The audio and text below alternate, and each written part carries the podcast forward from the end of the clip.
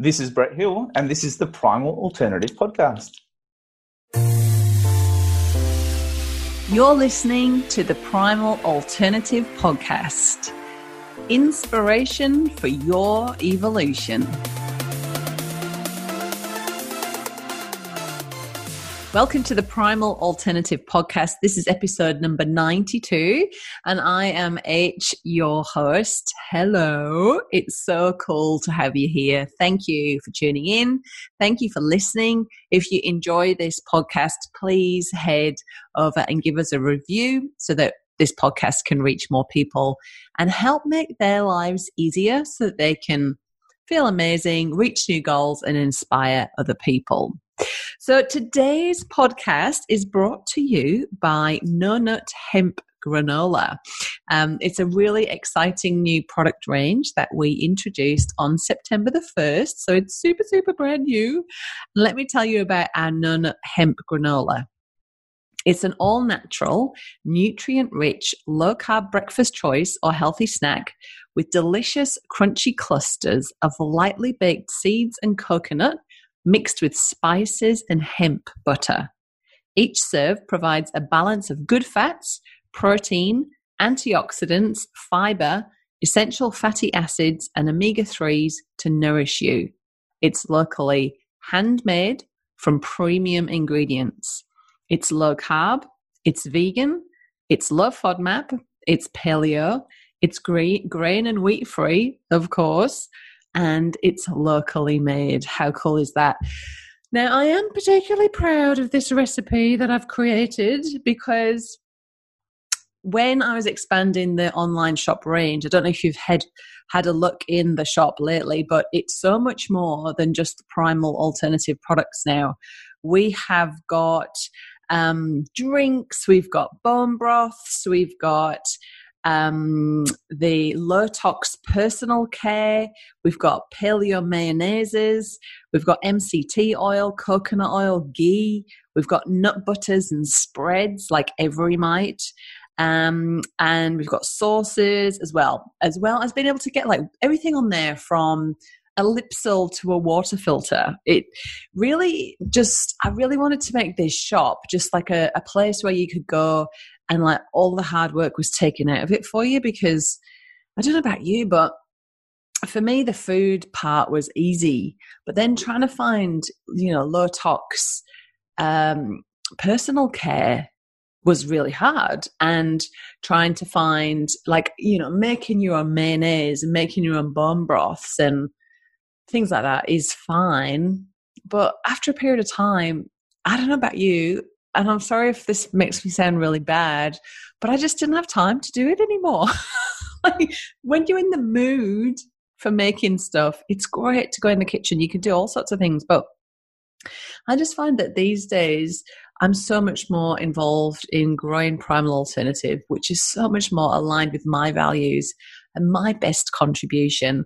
I don't really want to be stuck in the kitchen making a batch of mayonnaise every week, right? Because we go through it that quickly. My daughter eats about half a jar per per meal, and I'm quite happy to let her do it because you know it's just egg yolks and really wholesome olive oil and a bit of um, lemon juice. You know, it's good food, so I'm quite happy for her to scoff half the jar. But it just means I'm in the kitchen making it all the time, and I just don't have the time. So I've gone out there and done the hard work for you and found a couple of paleo mayonnaises that taste as good as the stuff you make at home. So we've got the Undivided Company um, mayonnaise, which is so good. They also do a just totally to die for aioli if you like a bit of a garlic mayonnaise. And we've also got the Gevity RX. Um, they call them bone broth sauces, but they're essentially mayonnaises with bone broth in them. So you get, I know, right?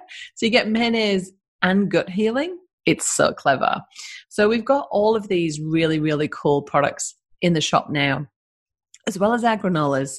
And so when I was research back to the story, right? So when I was researching what I was going to put in the shop, I was like, oh, what what about these granolas? What you know, looking at some stuff in you know and distributors magazines. And Primalista Sally, shout out to Sally, hello gorgeous. she said, Well, eh, H, you know, we've got all the ingredients for granola because we do, right? We've got all the nuts, seeds, and flowers you could think of, right, to make the primal alternative products. So we started to have a bit of a play around, me and Sally, and we thought, right, well, let's keep it in like on the theme of the brands, sort of the sub brands we already have, like the non hemp products, the fat and seedy products, triple choc keto products, and also the fruit toast products, right? So we came up with these four granolas, and they're all amazing. But to take it kind of one step at a time and to not overwhelm our gorgeous primalistas who are making this stuff from their home kitchens, right? We decided just to launch with the non hemp granola which I've um, just given you a description of. And a lot of paleo food has got a lot of nuts in it. And don't get me wrong, I'm nuts about nuts, but too many nuts, I can't, I just can't deal. It's too much on the system, right? You probably find the same thing. and that's why this, this product's so much of a winner because it's got no nuts in it, it means it can go in school lunchboxes. And I have just been having the fattest time ever in my kitchen, coming up with muesli bars.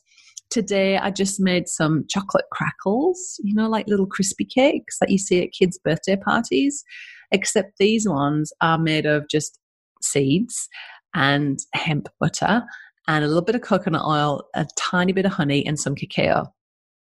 I know. And they taste exactly like chocolate crackles or honey joys, you might know them as, but they are so good for you. So you can have that, like, oh my goodness, I've just raided the birthday party table, but really keep that nice, clean feeling that you get. Not have that disgusting sugary aftertaste. You know that taste? Ugh, I can't stand that.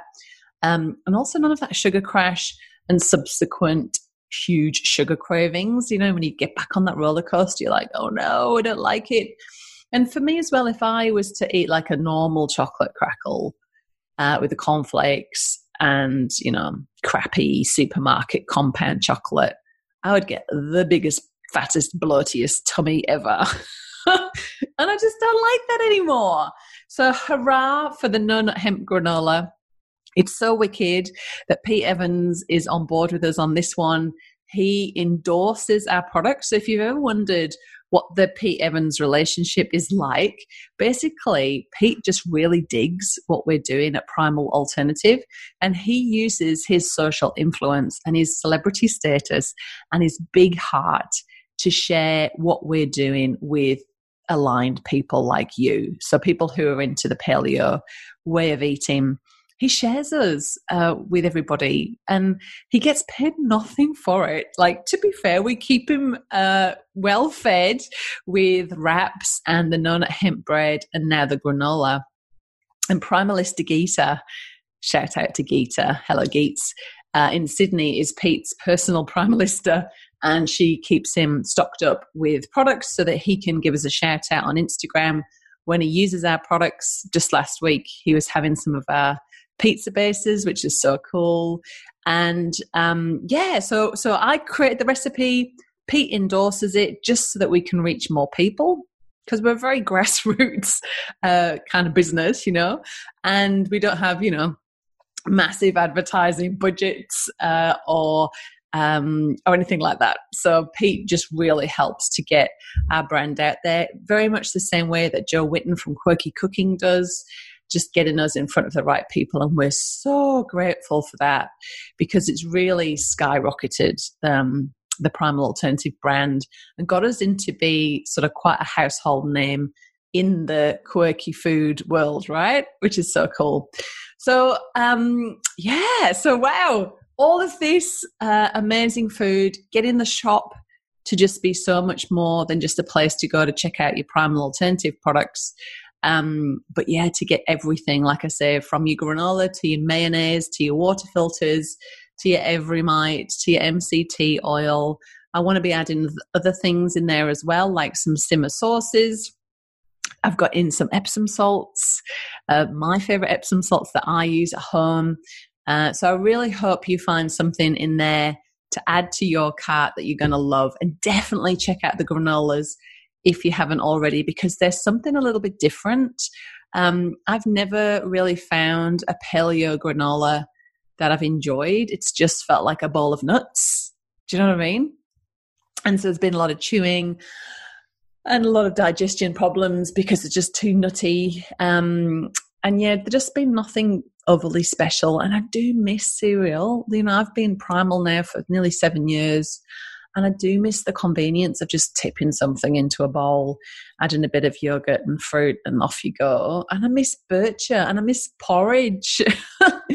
and you can do that with this product. You can make Bircher. I've got some Bircher soaking in the fridge overnight with some grated apple, um, some coconut yogurt, and some berries. And that is just going to be delicious. You just pull it out the fridge and eat it because Friday for me, so it's Friday for me tomorrow, is a big day of appointments. And so I've got this amazing Bircher that's just ready to go. And it's just, I can't, like, I can't wait. I'm so excited for my breakfast. It's so, so cool. Um, yeah, so I think I've said everything I want to say about that now. And I think just sort of to lead into a segue for my, for my dear mate Brett, who is on the show today, resilience.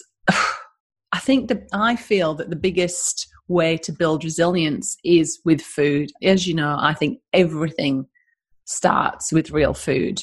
And Brett reached out to me and really wanted to have a chat to um, with me and to you guys about the importance of resilience in these turbulent times. Because let's face it, 2020 has been pretty turbulent, and Brett feels that all of the focus um, on the virulence virulence of the virus. That's hard for me to say, and the stress of the financial and mental impacts and the vulnerability of the population has all been virus related, right? But he feels there hasn't been much said on resilience and resistance. So, Brett's going to talk to us all about resilience and how to cultivate it and how to strengthen it and how to work on it. Now, Brett's also got a new group mentoring program called Exercising Resilience.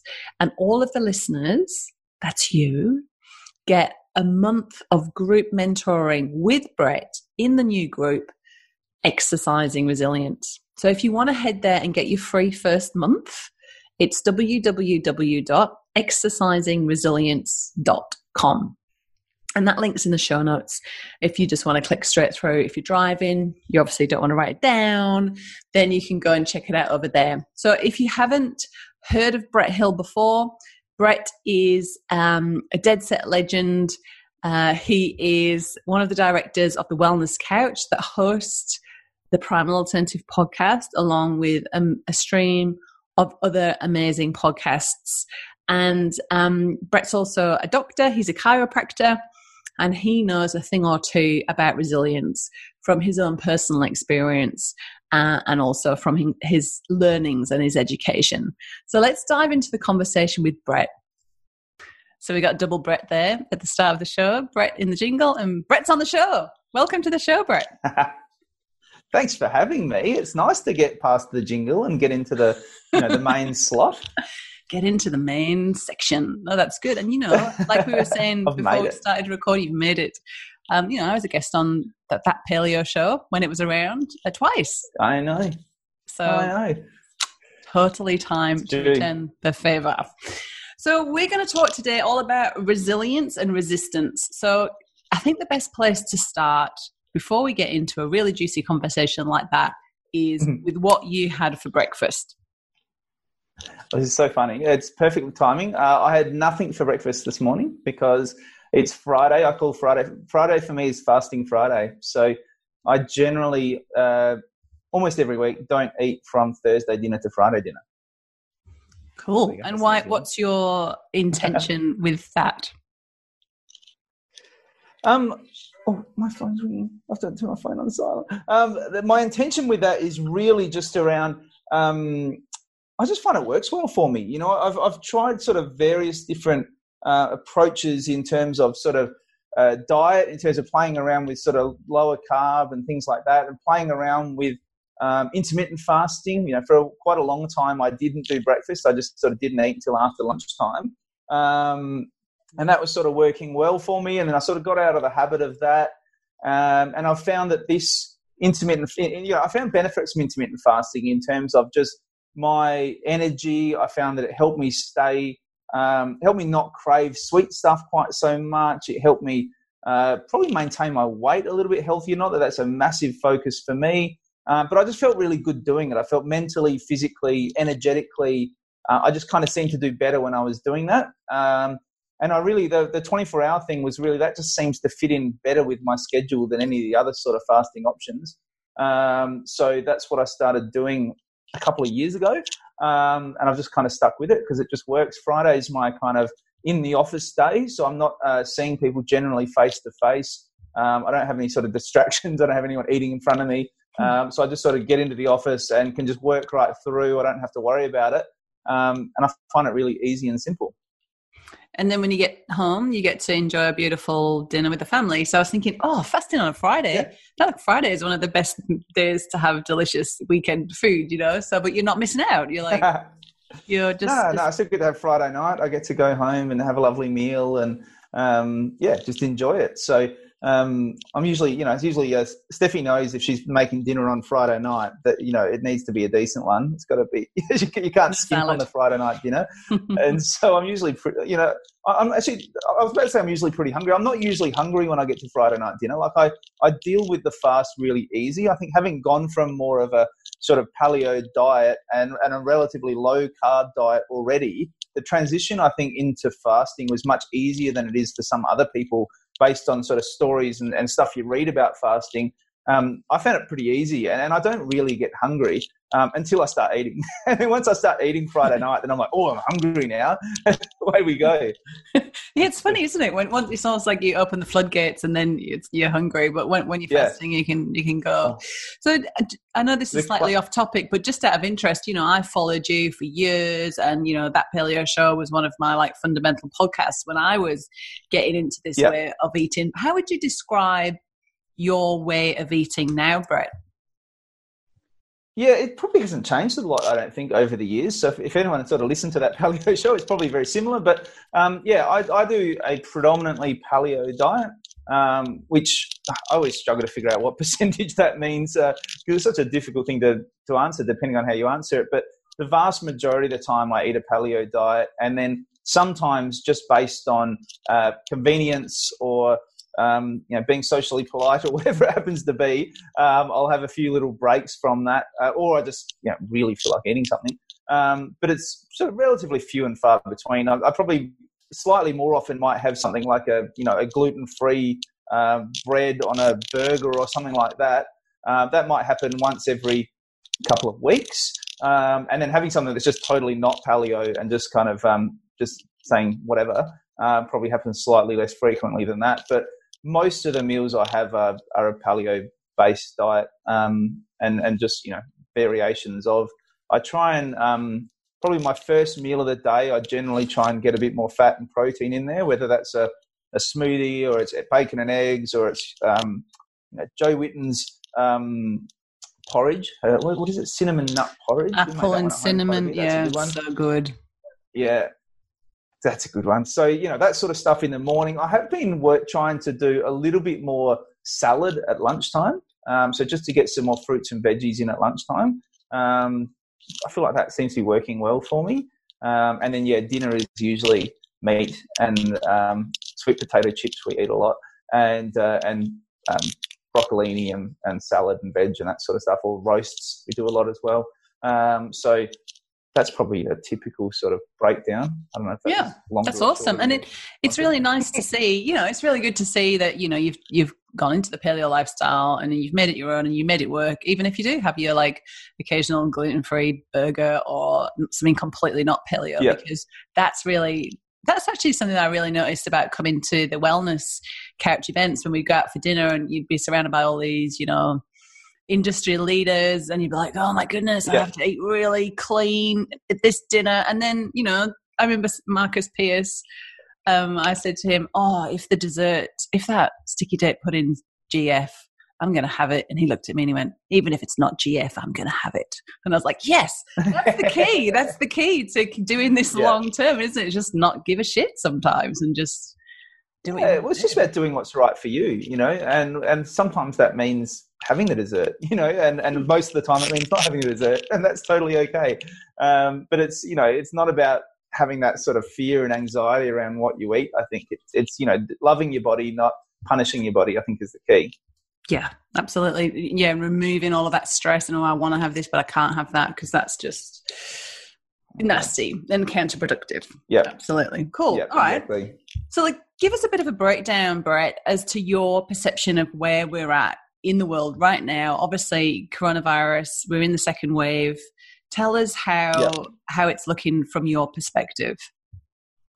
Well, it's such an interesting time in the world right now, isn't it? And I think there's different ways we can look at it. Like, I think we can look at the acute uh, challenge that's going on right now with the coronavirus, and that's important. And that's kind of where the, I guess, all of the focus is at the moment is around saying, well, there is this virus that's getting around in our society.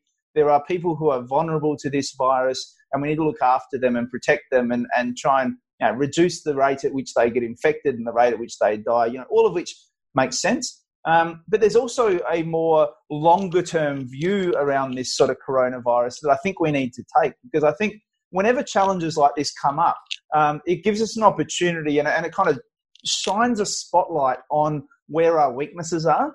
Uh, and I think that's really been shown up by the coronavirus at the moment, where when this stress comes, people's weaknesses are shown up around their immune system and around the way they look after themselves. You know, societal weaknesses are shown up around our rates of chronic disease, you know, and how many people in our society are actually immunocompromised. Um, you know, even outside of our health, I think there are there are weaknesses shown up around people's finances. I think what we're seeing right now is how just just how many people are living week to week around their finances, um, and how much of a challenge it is for people when there is a, a variation to that in terms of their income. Um, you know, we're seeing that I think in Victoria at the moment, where um, you know, people are, are, getting diagnosed with coronavirus. They know they're supposed to be in lockdown. They know they're going to get checked up on, but they're still going to work because they just can't afford to not work. You know, um, I think in the same way we're seeing that.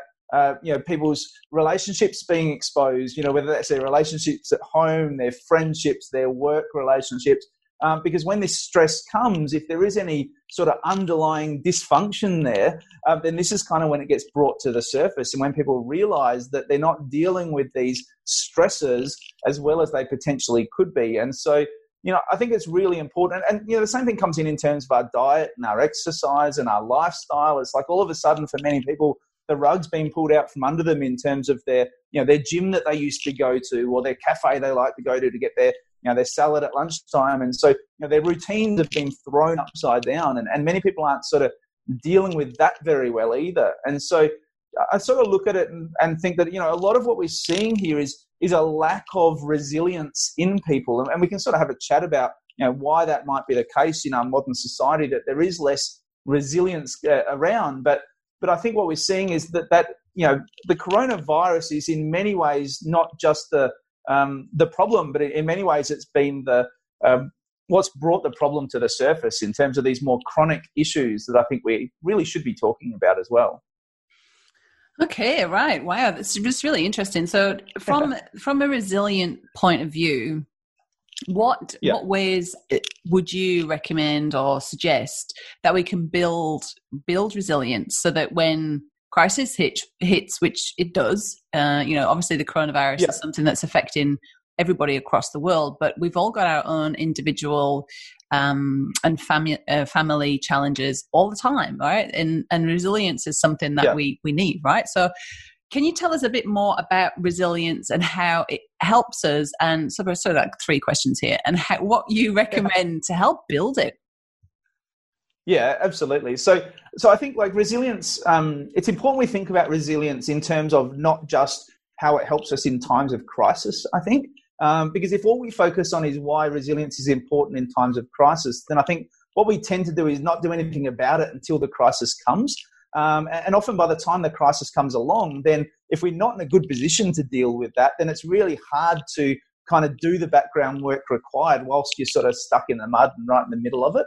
and I think that's a lot of what we're seeing in our society at the moment is that you know people have waited and, and haven't necessarily done anything about it, and now that the the challenge has hit, we're kind of we're so busy trying to put out fires and, and the sort of the crises that we can't deal with the more underlying stuff. So you know, I think it is important to think about why resilience is is important in the good times as well. And and so you know, resilience I think allows us to do well at things like academia. You know, if you're wanting to study and to learn something, then you're going to have challenges along the way. You're going to have setbacks along the way. You might have failures along the way. And so having a degree of resilience is what allows you to have a growth mindset around that and to and to use it as learning and feedback and ways to move forward rather than letting it knock you down and knock you out potentially. So, you know, for things like academic success, for things like financial success, um, for things like dating, uh, socializing, you know, we're always going to have knockbacks, we're always going to have setbacks, we're always going to have losses, and it's it's all about how you learn to bounce back from that. You know, uh, similarly when we're talking about you know health and lifestyle design, you know, having a framework around which, and I know you talk about this sort of stuff a lot, Ellen, but having a framework around which you can set yourself up for success um, and make it easier for you. Um, having a framework around how to deal with when you fall off the wagon, um, you know, is really important in terms of long term being able to have success with your health and your lifestyle. You know, even at the moment, I think we're seeing a lot of people wanting to be political and get into activism at the moment.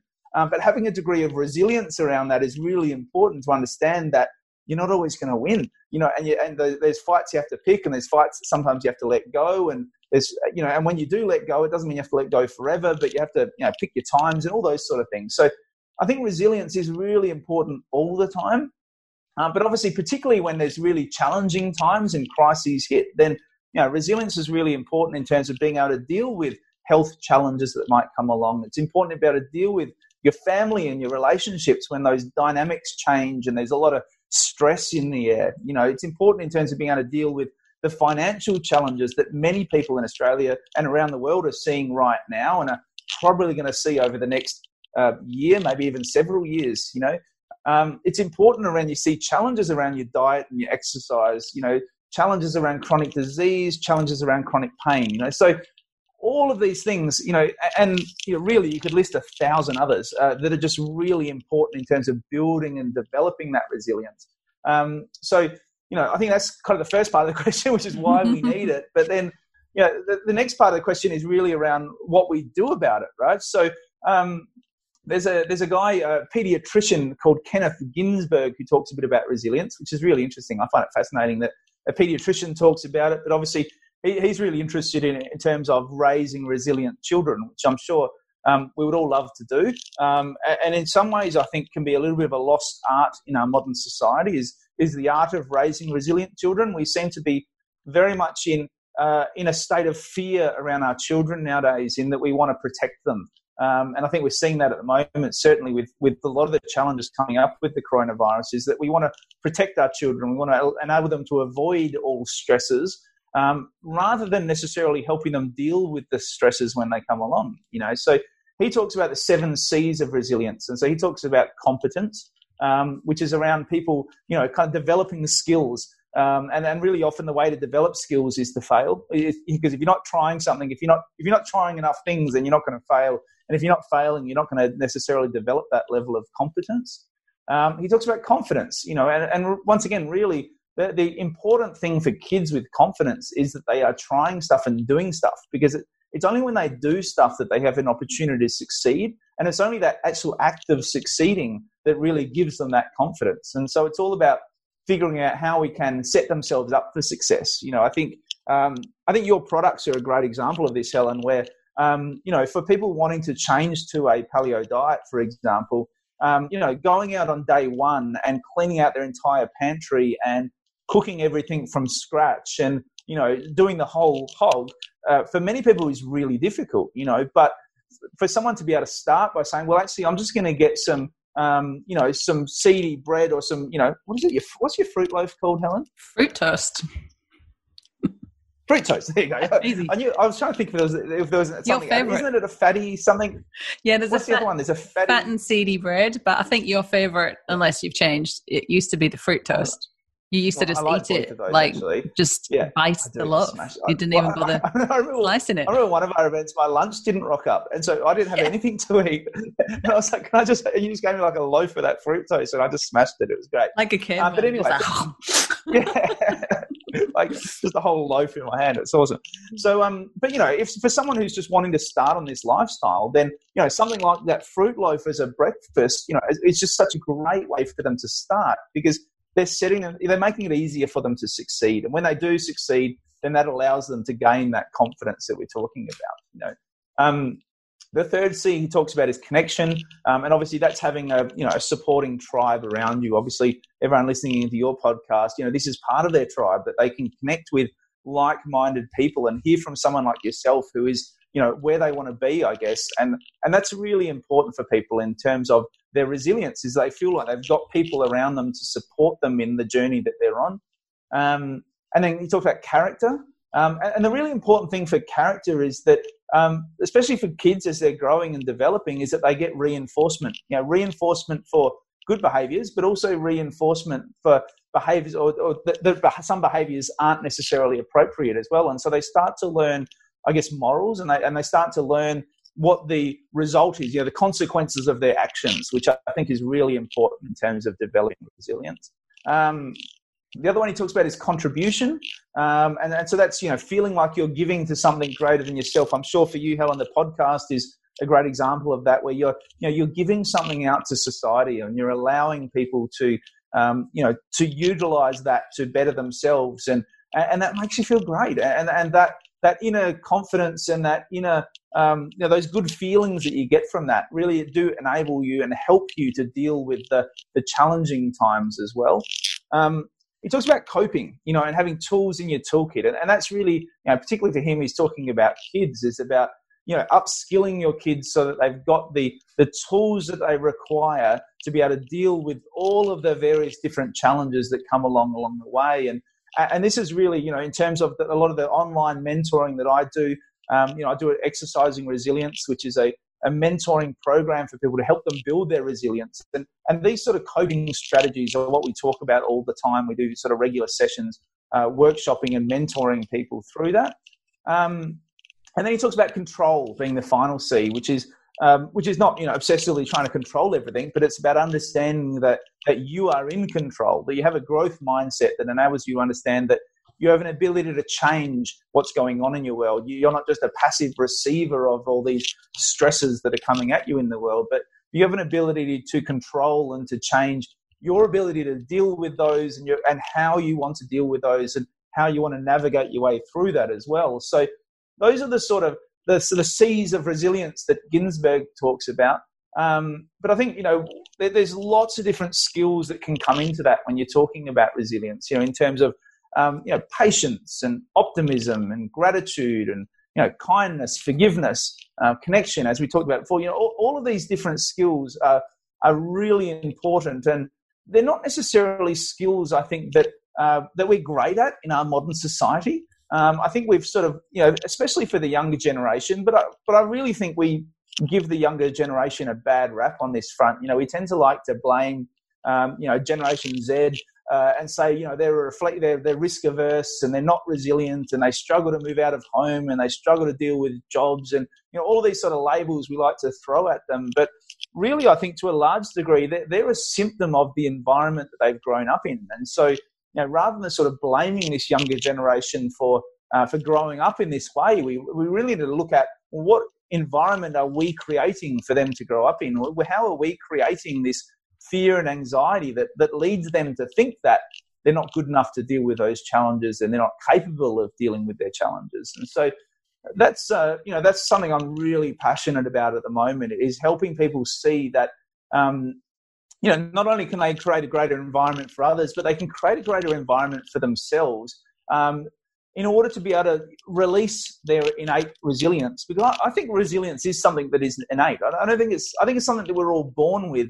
Um, but for many of us, we've just lost our way uh, in terms of resilience in our modern society. You know, and and I think there's lots of different reasons for that. But um, you know, we, we really but uh, but a lot of it, I think, has to do with what we surround ourselves with. And, and if you look at you know mainstream media, you just see so much fear and anxiety being driven in that uh, because that's what drives eyeballs and that's what drives sales is that fear and anxiety of people feeling like they're not good enough and feeling like there's stuff that they need to fear and and I think social media has just amplified that tenfold where you know people who already feel like they're maybe not good enough or that the world's a scary dangerous place are, are jumping on social media and then comparing themselves to everyone else and reading all these stories of you know how the world is falling apart. And it's just driving more and more and more of that sort of fear and anxiety and helplessness in people um, that, that is then you know really causing them to struggle in times of crisis like like we have right now yeah. Wow. Amazing. And i guess yeah i guess that um i guess humans do have that negativity bias anyway. That's like it's a survival mechanism. And especially um, yeah. negative things about ourselves. I mean you know 11 people can say something nice to you and one person says something horrible and all you can remember is the horrible thing that someone said to you. And i, I do think you know it's a survival mechanism. It's our invitation to to grow and um, do better next time because that's you know um, the survival of the survival of the fittest, and that's how we've um, evolved over time. But I do, I do also um, believe, you know, I guess that's why the media does. It's basically given us what we want. We want the bad news. We want something to to be sensational and dramatic, and but it does absolutely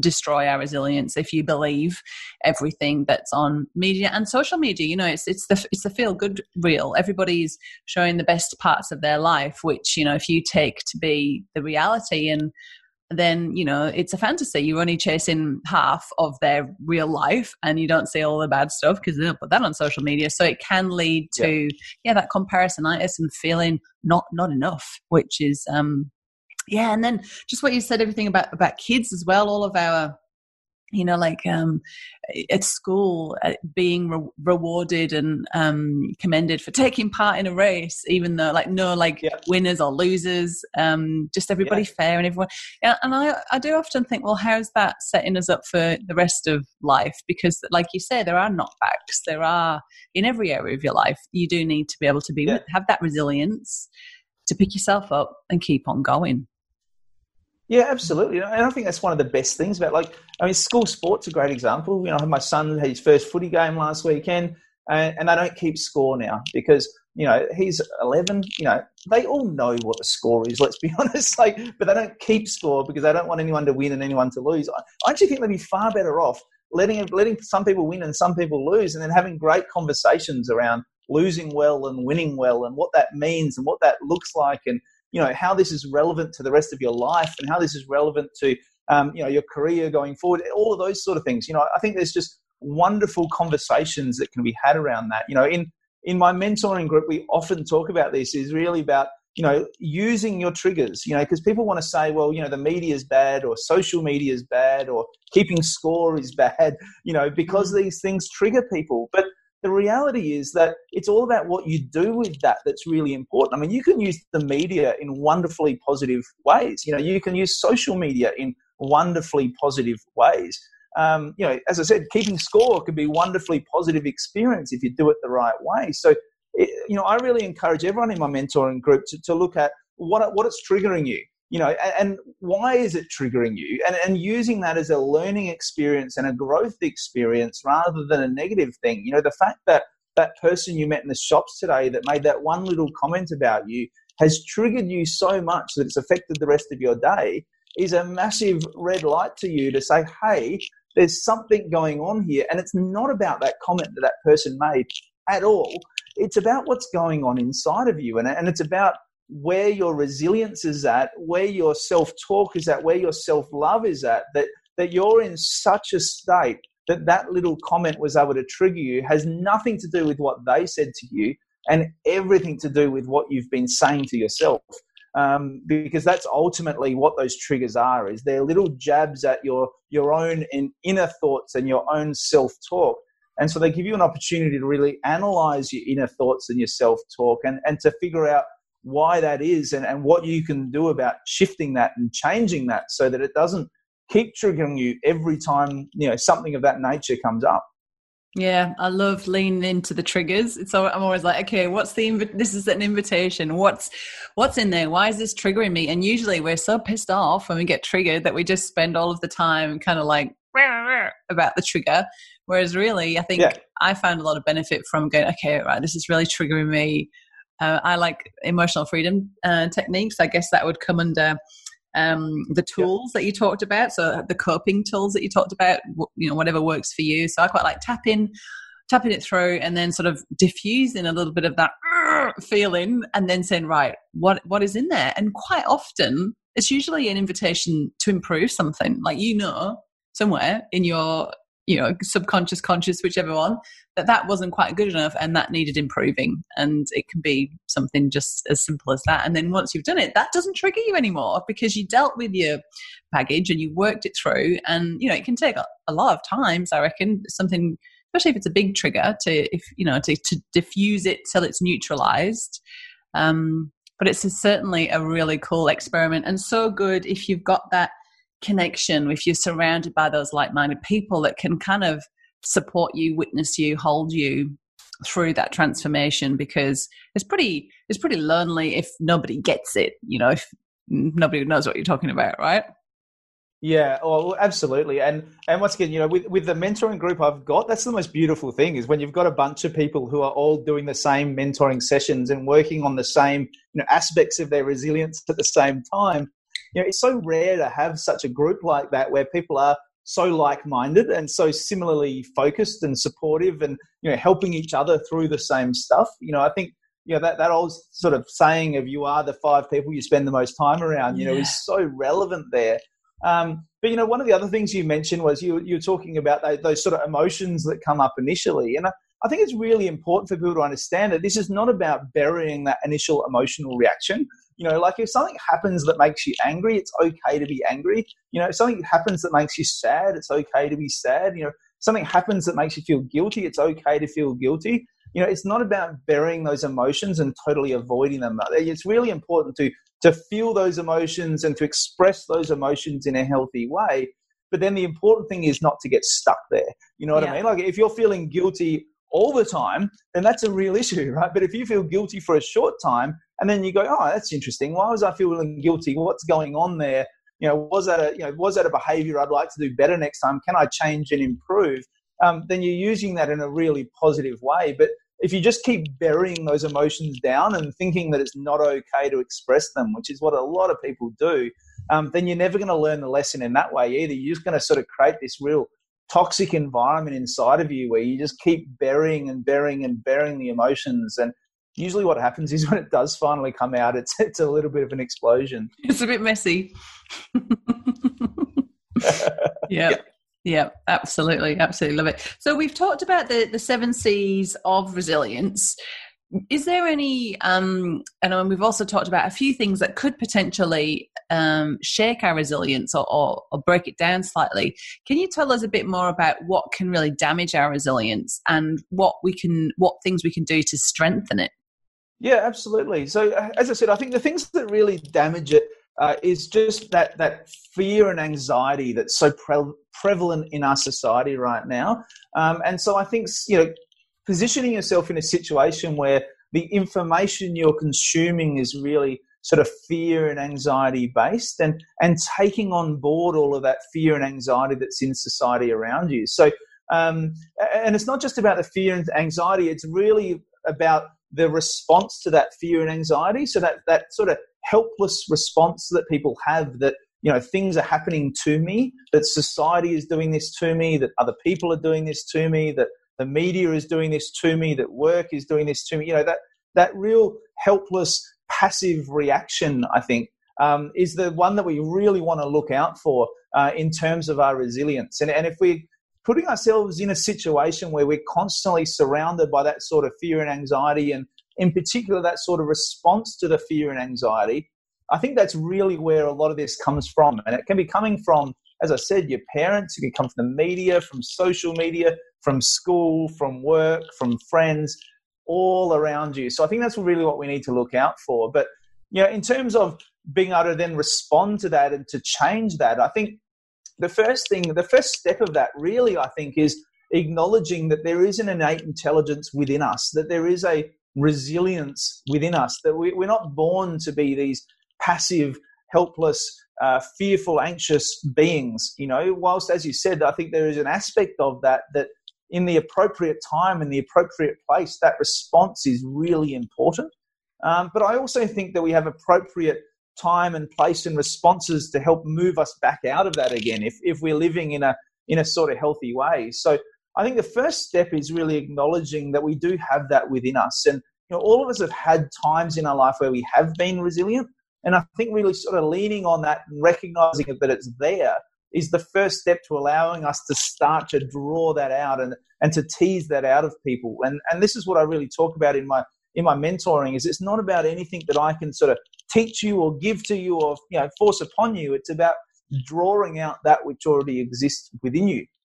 Um, and then I think the next aspect of that is there really has to be a, a strong aspect of self love that follows on from that. Um, you know, because if you don't love yourself enough, if you don't prioritize yourself enough, um, then drawing that out can be really challenging. You know, investing the time and the effort and the energy in yourself um, to draw out that resilience and to rebuild it and sort of reconstruct it from the ground up um, is something that, that you're probably not going to invest the time in until you really work on that self love and, and recognizing that you're worth it and that you deserve it.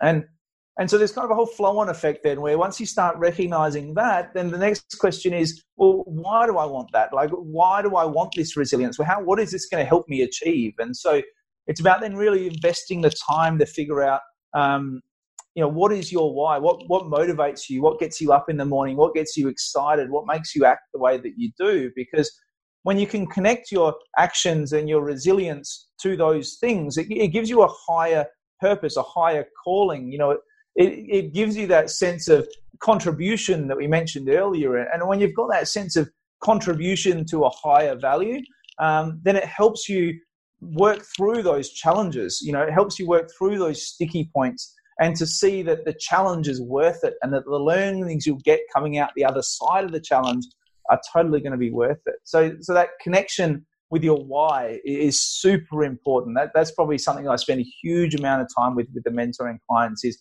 you know really delving down and getting to the nitty gritty of how each of these little aspects that you're building up connect with your why and, and how you can create a much bigger purpose around each of them. Because um, when that purpose is there, when the why is big enough, the actions just become so much easier.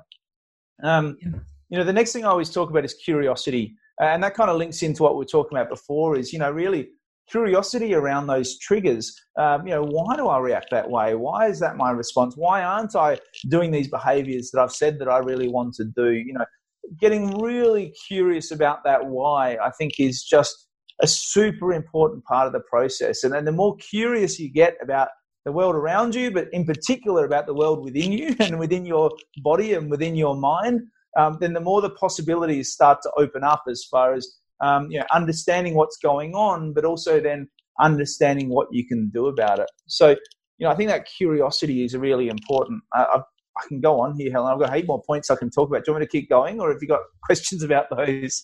No, I say keep going. This is gold.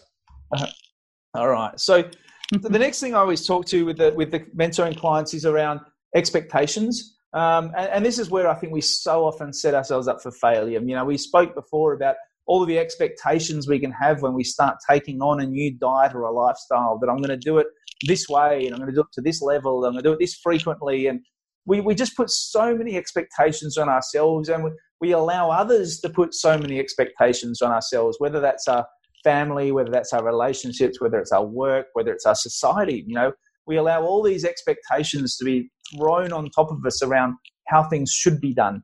Um, and as we said before, in terms of the diet, you know, with the, the dessert on the you know the special occasions, it, it's only I think once we start to lose those expectations that we can actually start to understand what we can do and why we can do it, and to create a life that actually does fit in with our why rather than fitting in with other people's why and other people's expectations. And when you can really get sort of solid around that as as to you know what works for you and why you're doing what you're doing and, and why you're doing it for yourself and and why actually you don't have any expectations around that because actually failing at something can be just as useful as succeeding at something, and that you know it's okay if I don't do this perfectly straight away because that's a great learning lesson as well as to what happens when I do do it well, and then what happens when I don't do it well, and you know, how can I then use that to propel me forwards? You know, so I think all of these aspects really do tie into your resilience, is because you know the more you understand why you're doing what you're doing, the, the less expectations you have around yourself, the more resilient you are to when things succeed, but also when things fail as well. And so, you know, we then mentioned earlier about, you know, realizing you're in control. Um, and that's a huge part of this is that, you know, to be really resilient, you have to have that drive from within. You have to have that recognition that what I do makes a difference because if you don't realize that you're in control, then you're so susceptible to this stress, this fear, this anxiety, this helplessness that's just being thrown at us from so many different angles. But once you realize you're in control, it allows you to have a much different perspective on all of those challenges and to say, okay, you know, that's interesting. Um, I wonder what I should do about that. I wonder how I could shift. I wonder how I could pivot in order for that not to be such a big challenge, in order for me to actually keep moving forwards rather than just getting sort of bombarded and pushed down as well. Um, but, you know, it's one thing to understand that uh, you're in control. And there's another thing to take action around that as well. And, and this is where I think many people in the sort of self help space fall over.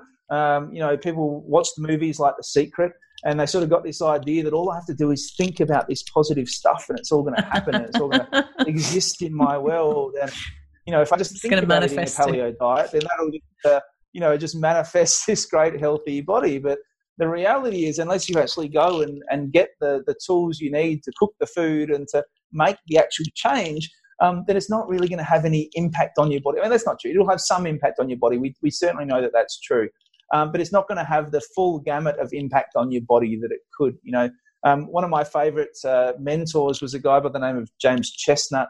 Uh, he was a chiropractor from Canada who, sort of toured around talking about uh, you know, a vitalistic lifestyle. It was really cool. And and he would liken our bodies to a pot plant, you know, and his thinking around this was, you know, some people just want to focus on the, the mental side of things. Uh, and I think if I just get all the mental side of stuff right, then everything else is going to take care of itself. You know, other people would just want to think of the physical side of things. And I think, well, if I just get my exercise dialed in right, I can kind of eat what I want. But as long as I do enough exercise to burn it off again, then everything will sort of be okay. You know, other people just want to focus on the diet. And it's like, well, as long as I'm eating the right stuff and fueling my body, it can deal with everything else, you know. And and Chestnut's view on that was to say, well, you know, we really need to think about our bodies more like a pot plant, where you can give a pot plant the most perfect soil, you know, the absolute perfect environment upon which for it to grow. Uh, but if you don't give it sunlight and water, it's never going to thrive. You know, similarly, you can give it all the sunlight in the world, but if it doesn't have nutrients, um, then it's not going to survive. You know, so it's, it's important that it actually has all of those things that it requires in terms to survive. And I think this is really important here, where you know, it's not just the mental side of things that's important. It's that it's taking action on the other things, and in terms of your your mindset and your physicality and all those other aspects of your life is really important if you really want to have great resilience. And and at the end of the day, it is taking action that actually builds your resilience. It's not until you take action and you're able to succeed at stuff that you actually start to build that belief within yourself that you're resilient enough to take on challenges. And the more challenges you throw at yourself, the more you're able to overcome them or fail at them. But the more you fail at, you know, the more you take on, the more you will succeed and the more you will fail. So it's certainly not about avoiding failure because both of those are important. Um, but the more you are able to succeed, then the more you build up that muscle within your body that says, hey, I'm able to take on these challenges. I'm able to have this greater resilience. I'm able to deal with it when I win and I'm able to deal with it when I lose. And so then I can move forward from there. Um, the final tool I always talk to people about in terms of this resilience is really is believing in miracles. You know, because I think that so often we get so stuck in the idea of what we think is not possible. Um, and so the one thing I did like about the secret was this idea that you know way more stuff than you ever thought possible is possible. You know, I'm not a believer that humans can fly unaided. You know, there are some things that we can't do, uh, but there's a lot of stuff that we can. And I, I think our ability of our body to thrive and to succeed and to be resilient um, and to succeed in the world around us, even when it seems like the world around us is a bit stressful and corrupt and whatever the challenges we've got going on at the moment. You know, our ability to deal with that and our ability to thrive through that, I think, is far greater than we've led, been led to believe. And so, believing in miracles, believing that change is possible, um, I think, is a super important part of of being able to have some resilience and to realize that you know this too shall pass is, is one of my absolute favorite quotes. And and it's just as relevant when things are going well as it is when things are not going well. Um, but when you have this idea that this too shall pass and and that more is possible and that miracles are possible allows you to have that curious open mind um, that i think allows you to be so much more resilient. Um, like I said, not only when the, the crises come, but but in the everyday challenges of daily life as well. Yeah, absolutely. Talking my language, Bretto. It's so up my street. I'm very much, um, you know, working on mindset. But like you say, you can't just think yourself. Well, some people say you can think yourself rich and think yourself healthy. You know, um, I do think that I'm a big visualizer. So visualizing yeah.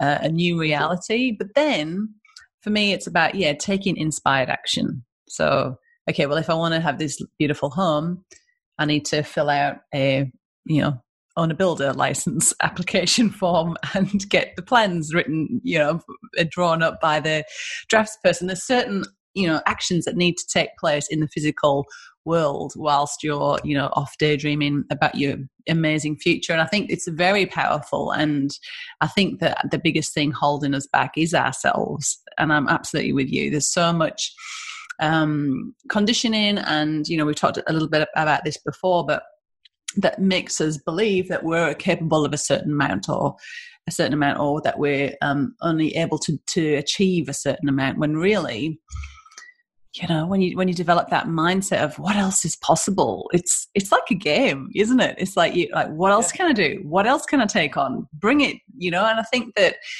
i know we haven't talked specifically around food and lifestyle but personally for me you know resilience started with food like changing the diet and cleaning that up and focusing on sleep nature sunshine all of the you know paleo primal lifestyle um, seals of um, excellence um, really started my journey. Would it be the same for you? Or, and is there anything that's happened in your journey, Brett, that's made you have this real interest in resilience? Oh yeah, absolutely. I mean, there's been I would say a lot of things that have happened along my journey. Um, I, I, am um, I'll be releasing a book probably later this year, maybe early next year. I think later this year called Rock Bottom, which was all about my journey through uh, divorce and separation. Um, and that was a massive impact for me um, in terms of developing greater resilience and realizing just how important resilience was when those challenging times came along. But you know, just I, on I that, if you start hang looking, on, just to interrupt you, sorry to interrupt, Brett, but just on that, that is okay. a perfect example of, you know, visualizing something that you want. So you've got this book; it's called Rock Bottom. Tell us about how you've used your um, the, the tools that you've got and a kind of like a discipline to bring that you, you've taken real action on that haven't you tell me about tell our listeners about how you get in that book out yeah it, it's it is. I mean writing a book is a big thing and, and i think you I have a feeling, uh, I don't have any experience on this front, but I have a feeling it's probably a bit like having a baby where when you've done it once, you kind of forget how hard and how long it was the first yeah. time, and you get all excited about doing it again. Um, but uh, yeah, it, it is a process. But you know, I guess the thing for it, it, does come back to all of those things that I just spoke about, because you know, the, the first thing, the first challenge, I guess, with writing a book is feeling like you're good enough to write a book, um, because you know, all of us have those that devil on our shoulder that's like, what are you writing a book for? Like, seriously, who are you to write a book? Mm. How do you think you're going to help people? You know, and so having that uh, that self love, um, you know, is really the first step in terms of writing a book, and and then um, and then as I said, the connection with why. Is that thing of like, well, you know, what what's a big enough why that gets me to write this book, you know, and for me, it is that it's a combination of um, legacy, you know, in terms of wanting to feel like I'm having an impact on the world, um, and it's also a combination of uh, my family, you know, wanting to create an environment for my kids to grow up in. You know, I understand that I'm not always going to be there side by side with my kids. And, and I guess one of the biggest realizations of this was going through a divorce and separation and all of a sudden realizing that now I'm only with my kids 50% of the time, you know, and that was a mm. massive challenge and a massive shift for me Um, but it also then gave me, you know, once I sort of, I guess, worked my way through it, which is a big part of what I talk about in the book, was was this realization that well you know you kind of there's some things i can't i can't control that. You know that wasn't a decision i made. It was is something i had to sort of deal with. And um, i couldn't control that. But what i could control was um, what i did when i had my kids um, and also what i could control was you know having an impact on the world in which they were going to grow up in. And, and so that became a real i guess motivator for me was wanting to create a healthier world um, and I guess particularly in this instance, you know, looking at that that mindset and that resilience and that ability to deal with challenges, you know, looking at men's mental health, I think is a really important sort of topic that that comes through a little bit in the book, but but really it's it's relationship health as well. So it, it's equally applicable for men and women. But um, you know that real connection and gives you the drive to do it. But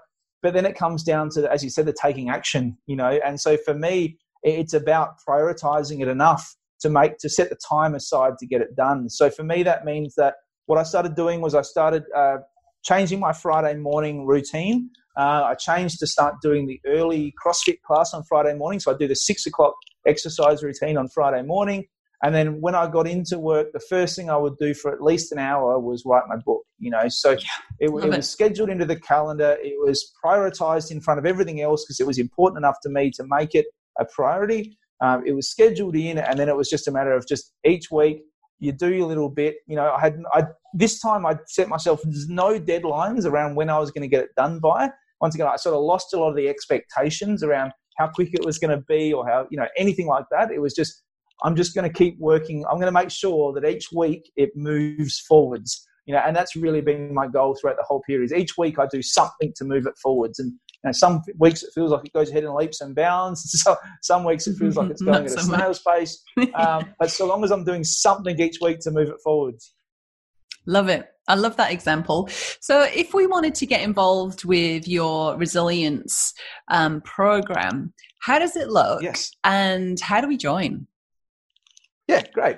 Um, so, yes, uh, the program is called Exercising Resilience, and you can go and check it out. The website is exercisingresilience.com. Um, and inside of that is really a private mentoring group. Um, and so what that means is that people get access to me every single day. So I, I go in there every single day and answer questions and interact with people um, and help them build up their resilience and, and, work on all of these different aspects that we're talking about. Um, but as well as that, we do two group mentoring sessions a month. So you know, roughly once a fortnight, we get online um, we all get together. I, I, lead us through an exercise, you know, through a workshop, through a program where we, we look at uh, different aspects of our resilience and what we're doing and how we're doing it. So, you know, we've, we've spoken in there about, for example, having win-win relationships. You know, we've spoken in there about how to quit something you want to quit. We've, we've spoken in there about, for example, how to deal with criticism. And so we have these workshops and they're very interactive. So, you know, people can come on on audio or on video if they like, and they can give their their feedback on it. They can ask questions. They can tell us what their challenges are, and we can work one on one with them. Uh, and of course, the beauty of that group environment is, you know, invariably when one person's got a challenge like that, then everybody has some way in their life experienced the same challenge and has similar things that they want to work on. And so we work through that inside the group and in those sessions, and they go for you know, we, we sort of say they go for an hour, but invariably they always go for longer than an hour. And I just stay there until everyone's kind of done, which is really fun. Um, and then we do a 21 day challenge each month as well. So starting tomorrow, we're doing a 21 day challenge. This month, we are focusing on something we, that we want to quit.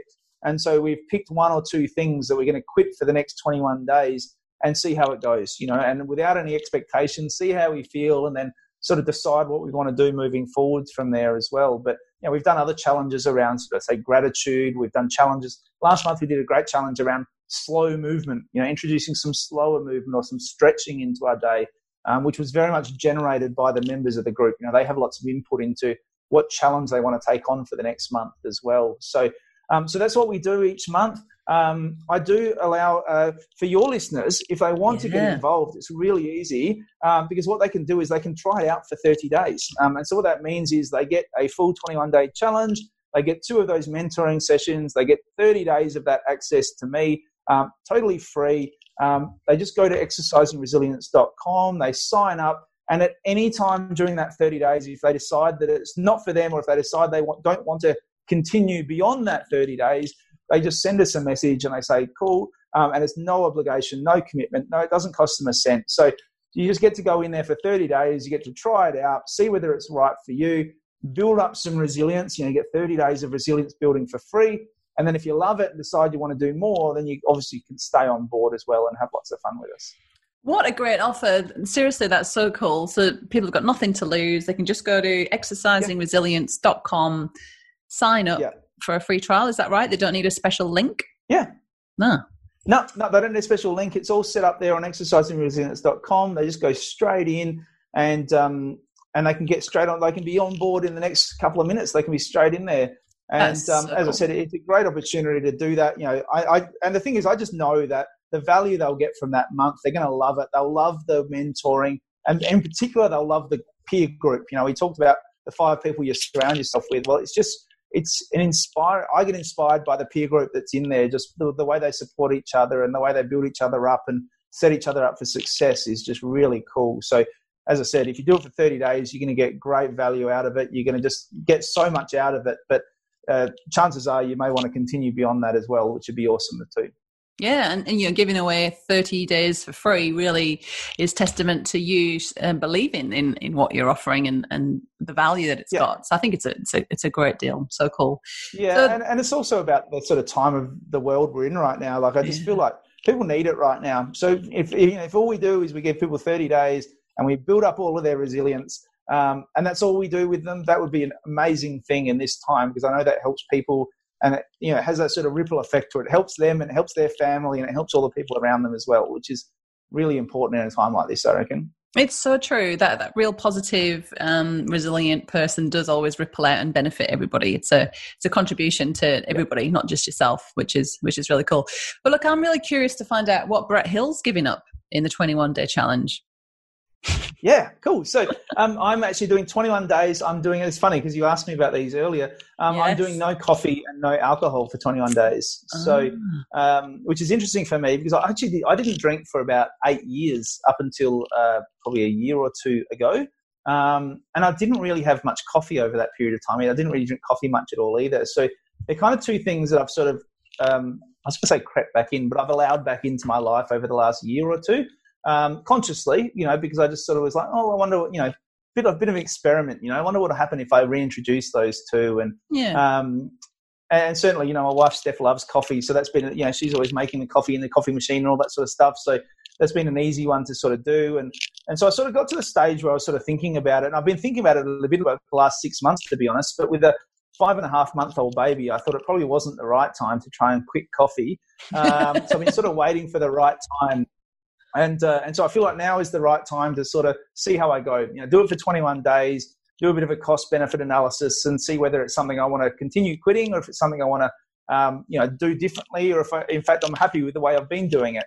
Um, and so that's kind of my approach to it. You know, very much giving up that expectation and just seeing how it goes. See how it goes. Awesome. So, you know, I ask all of my guests what their thoughts are on coffee, wine, and chocolate. So, you, you've told us a little bit about, you know, your experience of having them in your life and not having them in your life. What are your thoughts on those yeah. three kind of grey areas, really, of a, a clean living way of life?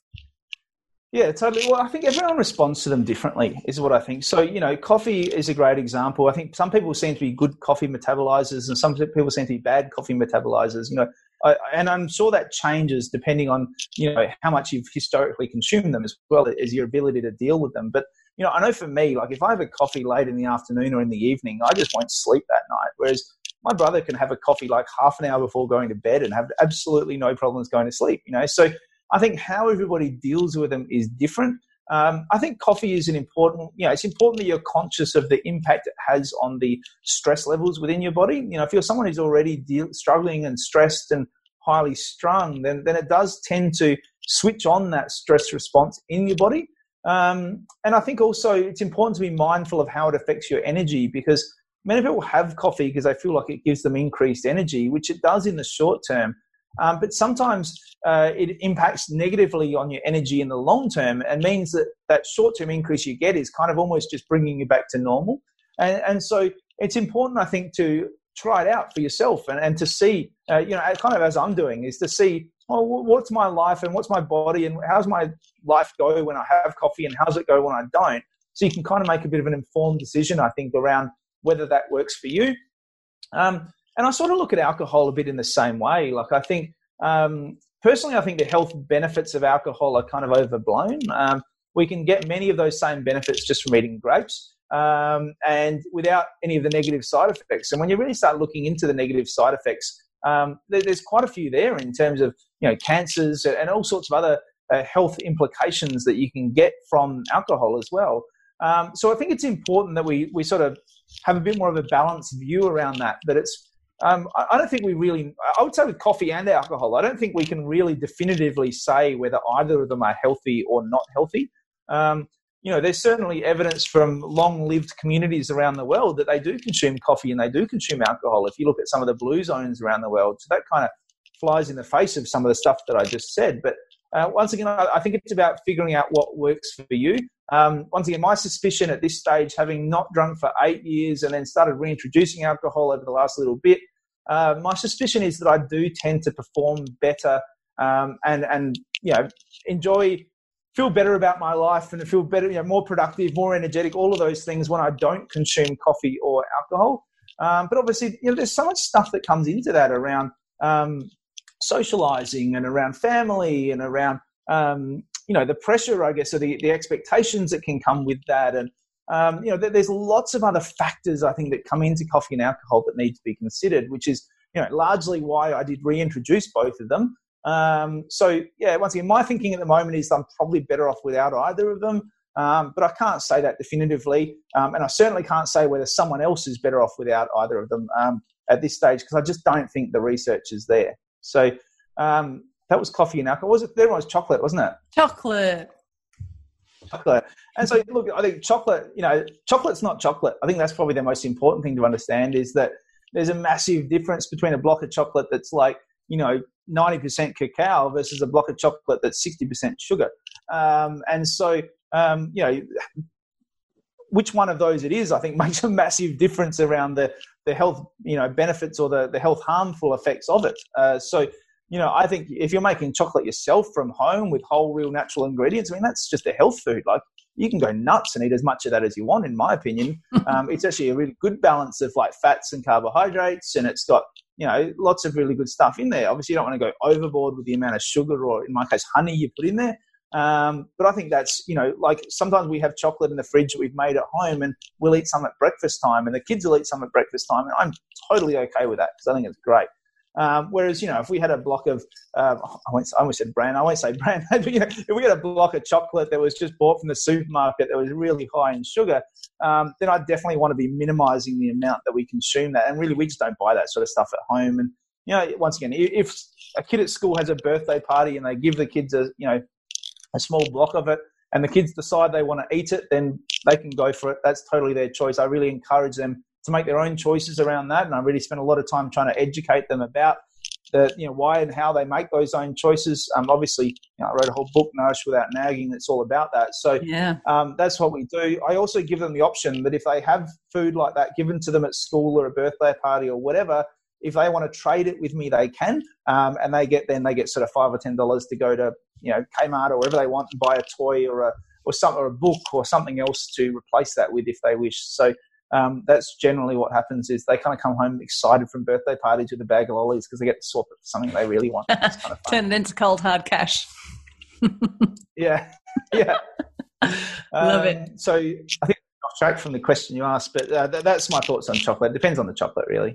Depends on the chocolate. I like that. Like chocolate's not chocolate; it is about sugar, essentially, isn't it? If there's more sugar in it than cacao, which is Perfect. Yeah, well, it's one part of it. It's one part of it. I mean, there's obviously lots of other things that come into it in terms of the other ingredients that go into it as well. Um, you know, there's, there's lots of sugar-free alternatives that I don't think are necessarily that healthy for you either. True. Um, and there's lots of other ingredients that get added in, and preservatives, and you know, solidifiers, and all those sort of things that go into it that that are not necessarily great either. So it's not just about the sugar, but sugar is certainly one important component. Well, a very well-rounded um, group of answers to the coffee, yeah. wine, and chocolate answer that I ask all that a question that I ask all of my guests. So thanks for that, Brett. Was, now, was mine more long-winded than everyone else's? I feel like it was. no, no, and you know it's it's very interesting because I haven't done a um, a pie chart or any kind of analysis on it, but generally. Uh, wine and coffee is like, mm, and cho- everybody likes chocolate. And there's nobody, there's no guest that said chocolate should not be eaten, and you know you're having it for breakfast, Yeah, yeah. so you, you're you're in that camp too, which is, but a good quality one, which is gold. So look, you've you've been an Yeah, how awesome good would guest. chocolate be on fruit loaf for breakfast? Oh well, do you know, um, we actually do an Easter.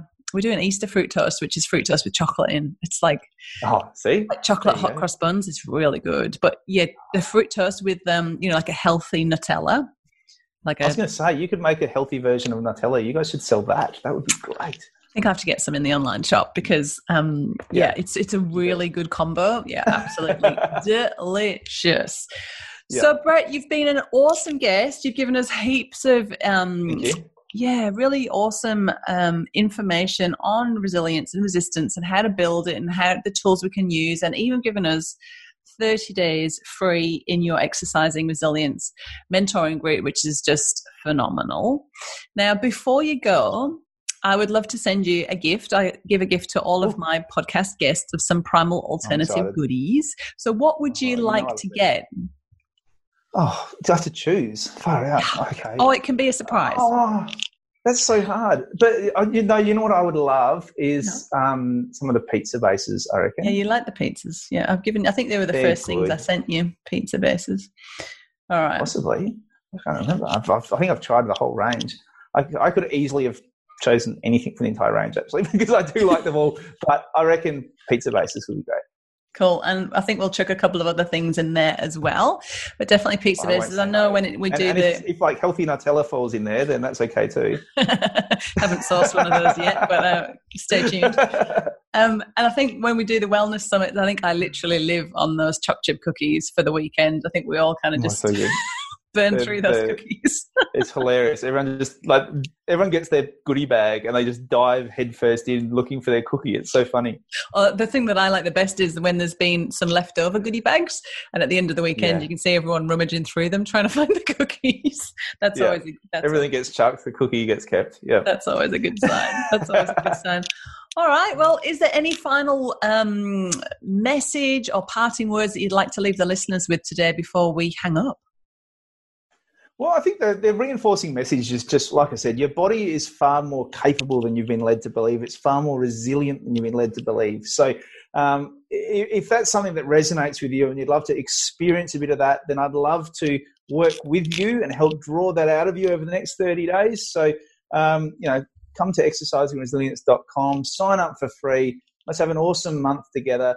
And um, I just, I just love to help people, as I said, particularly in this time of stress um, to have that resilience that can flow on and through your communities would be awesome.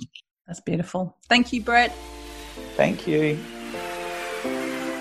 If you want to learn how to create and sell nutritious, honest food, help more people, be part of a supportive community, and start your own home business that's in alignment with your highest values, then the Primalista license is for you. Head over to primalalternative.com to find out how this works.